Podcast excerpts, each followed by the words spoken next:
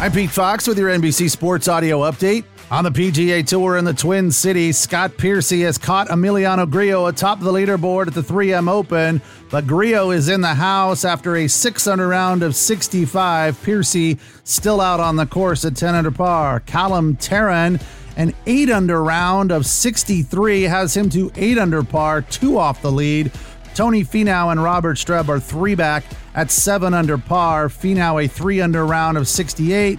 Streb fired a 4 under round of 67. News from Major League Baseball Rays shortstop Wander Franco probably still kicking himself over this one after having $650,000 worth of jewelry stolen from a $60 safe in the back of a Rolls Royce SUV in the hotel parking lot in Jacksonville while on a rehab assignment. I guess there's a lot to learn from this situation for all you future professional athletes. First of all, why would anyone carry around $650,000 worth of jewelry in the back of a Rolls Royce SUV? And if you were going to, why on earth would you put it in a nice little to go bag with a ribbon on top and a message for a thief saying, hey, steal me? I guess these are all things we can wonder or wander. There is some good news, though. They did apprehend the suspect. The bad news is he's already sold or pawned most of the jewelry.